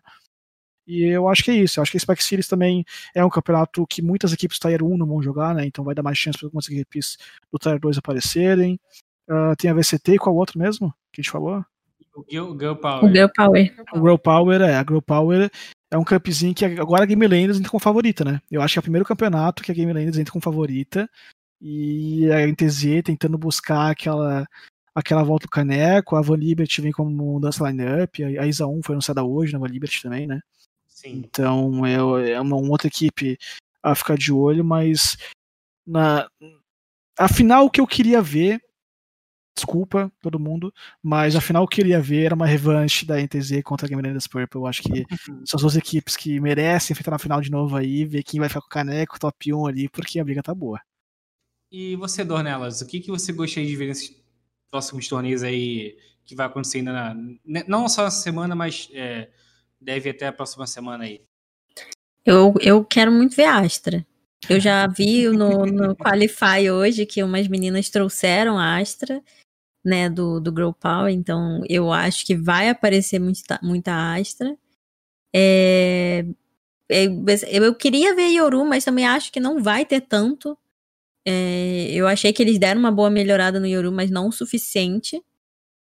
E é, Sky talvez sim, né? Tem, né, a gente vê lá fora muito, já tem os times utilizando o Sky, então talvez tenha, não sei, porque eu, eu acho que ainda que o cenário brasileiro, é o que eu falei, a galera ainda tem um pouco de medo de arriscar, então talvez traga ou talvez não, mas eu gostaria, porque eu gosto da Sky, eu acho ela forte, mas eu vejo ela muito, eu acho ela muito mais forte como iniciadora, né? Eu acho a cura dela que Poucas vezes você usa a cura dela durante o jogo.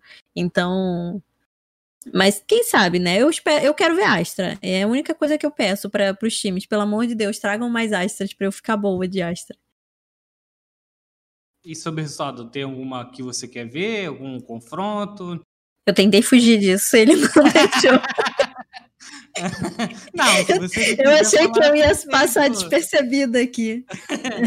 não, se você não quiser falar, tudo bem. Ai, é porque talvez eu seja muito clubista nesse sentido, mas eu quero ver a Game Landers lá, na, lá no, no né, disputando o, o troféu, né? Tanto do, do, do VST quanto da, da, da, da Girl Power. Eu sou um pouco sem, sem clubismo, mas eu sou um pouco clubista nesse sentido.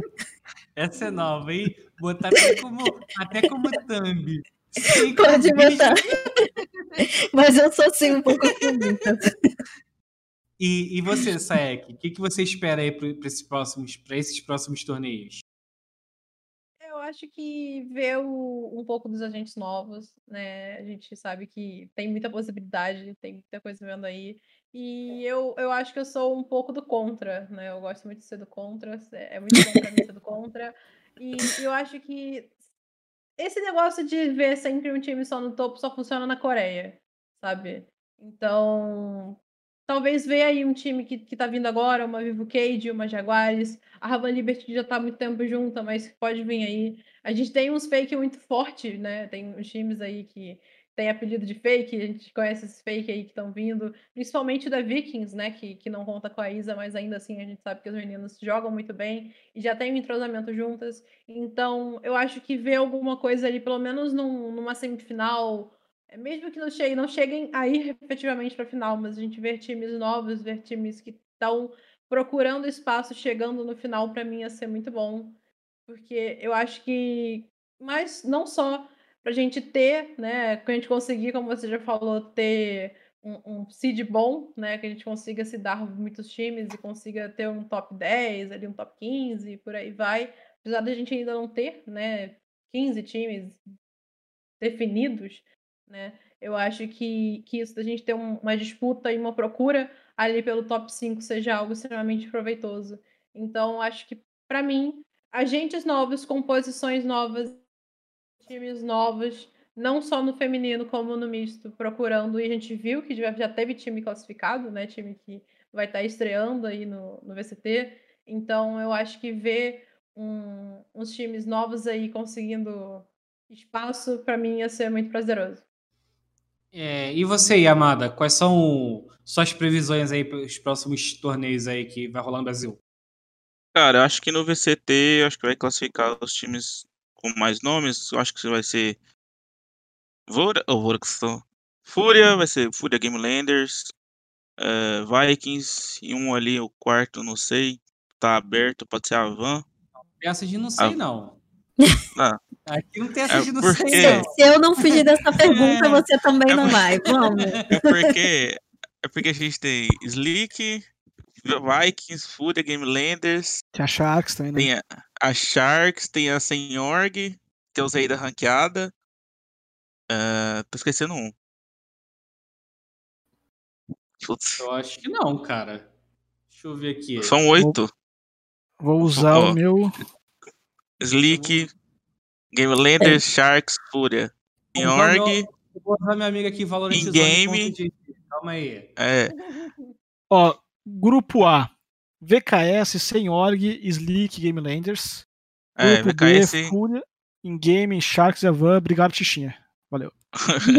é, então tá, vamos lá. VKS e Game Landers do grupo A e Fúria e Sharks do grupo B. Passam no VCT e os outros quatro vão para a última fase lá, jogando a vida. Acho que agora, no Sports Make Series, eu acho que poucos times do, do Tier 1 vão participar, então.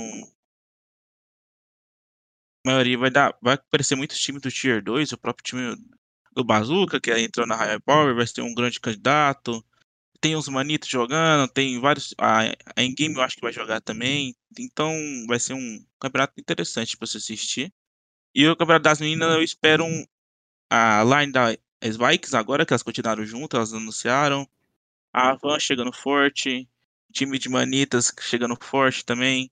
Com a Engla, com a Kalita. Então pode esperar aí grandes resultados. Eu acho que pode até rolar surpresa na final não chegando Game Landers e, NTZ. Então, acho que é só vendo mesmo esperar. Show. É, antes é, das considerações finais aqui, vou responder o Gabriel Lima, né, que mandou um, um superchat no YouTube é, perguntando se vai ter Games Academy no Valorant. Então, a intenção que a gente tem é que sim, né, Gabriel? É, e todas as novidades você pode ficar ligado lá no, nas redes sociais da, da Gamers Club Valorant, viu? Mas já o pessoal da, da GC já falou que sim, pretende trazer um projeto parecido à Games Academy para o Valorant. É, então, pessoal, gostaria de agradecer todo mundo que esteve presente aqui. Infelizmente, né, chegamos ao fim nesse episódio do Spike Plant, episódio 23. É, antes de dar espaço aos nossos convidados, eu gostaria de agradecer a Gamers Club pelo espaço cedido, agradecer a todos vocês que se fizeram presente, não só na Twitch, mas também no YouTube. É, os cortes desse programa vai sair, vão estar lá no YouTube, é, no canal Gamers Club Media TV, e também vai sair né, é, lá no Valorant Zone. E é claro que amanhã, né, como de praxe, vai sair também a versão podcast em todas as plataformas, Google Podcast, Spotify. E gostaria de lembrar também que no dia 9, né, famosa sexta-feira, às 20 horas, a gente vai ter o quarto episódio do Spike Site, que é nosso programa de entrevistas do Valorant Zone. Vai ser com o técnico da FUD, o Carlão. É, começando pelo Yamada. Yamada, essa é a hora de você fazer seu merchan aí. E muito obrigado por mais uma vez estar aqui. Eu que agradeço, agradeço pelo convite. Merchan básico, Matheus Yamada 9 no Twitter, e é isso. Saek, muito obrigado novamente por estar aqui, por ter aceitado esse convite, e é hora de você também fazer seu merchan. Bom, queria agradecer Pumba, pessoal da Valorant Zone, pessoal da Gamers Club aí, que já parceria já é antiga, pessoal que assistiu aí, a gente tá vendo, acompanhando o chat, tanto no YouTube, que todo mundo que assistiu. Quem vai assistir ainda, né? Porque tem VOD, tem podcast, então agradecer a todo mundo. E a gente se encontra por aí, acompanhem o cenário feminino, acompanhem. É, tem muito campeonato vindo, muito campeonato para rolar ainda, então a gente se esbarra por aí. Twitter tá aqui embaixo, só seguir e a gente se vê por lá. Muito obrigada, pessoal. É, Dornelas, foi um prazer estar com você aqui pela primeira vez, né, no Spike Plant. É, agradecer o convite que você aceitou e é hora de aí você dar suas redes sociais. Fala mais um pouquinho sobre você. É, então é isso. Eu quero agradecer primeira vez, primeiramente pelo convite. Foi muito legal estar aqui hoje. Gostei do, do papo. Então, obrigado a todo mundo aí que está acompanhando. Quem tá acompanhando aqui no ao vivo, como o Fleck falou, né? Vai vir depois, então se você tá acompanhando aqui até agora também, muito obrigada. Falo pra caramba. e, bom, as minhas redes sociais é Nai com dois As Dornelas, é bem simples, qualquer lugar que você jogar você me encontra, assim. E o recadinho de sempre, né, gente? Vamos acompanhar o cenário aí do, do Valorant, tem muita coisa ainda para rolar. Tem muita coisa que a gente pode surpreender. Às vezes a gente fala ah, quero ver uma GL no topo e de repente a GL nem foi classificada, então assim, né, a gente nunca sabe. Eu acredito muito que o cenário do Valorant, é, como está em crescimento, vai, vai trazer ainda muitas surpresas. Então, eu espero que sim, apesar de eu, novamente, sem clubismo, mas sendo clubista, eu espero sim sempre ver a GL lá. então, é isso, gente. Muito obrigada. É, BZK, é, por último, mas não menos importante, mais uma vez aqui conosco, muito obrigado.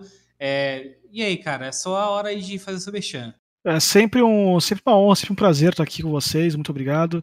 Muito prazer também, não, não tive muito contato com a Dornelas, com, com a Saek, com, com a Yamada. Parabenizar vocês também pelo trabalho que vocês fizeram. Acho que o cenário feminino cresceu muito e grande parte disso é graças a vocês, pelo trabalho que vocês vêm fazendo no cenário feminino Valorante. Então, parabéns e muito obrigado. E todo mundo acompanhou, deixar um forte abraço, uh, minhas redes sociais é BZK Gaming, deixar também um, um salve para a High Power, um time que eu fui anunciado hoje, fui contratado oficialmente com casinha nova, então High Power GG é o Twitter deles também. Deixar agradecimento e forte abraço. É isso. Então, pessoal, mais uma vez, muito obrigado aí aos nossos convidados, a todo mundo que nos assistiu e até a próxima. É nós.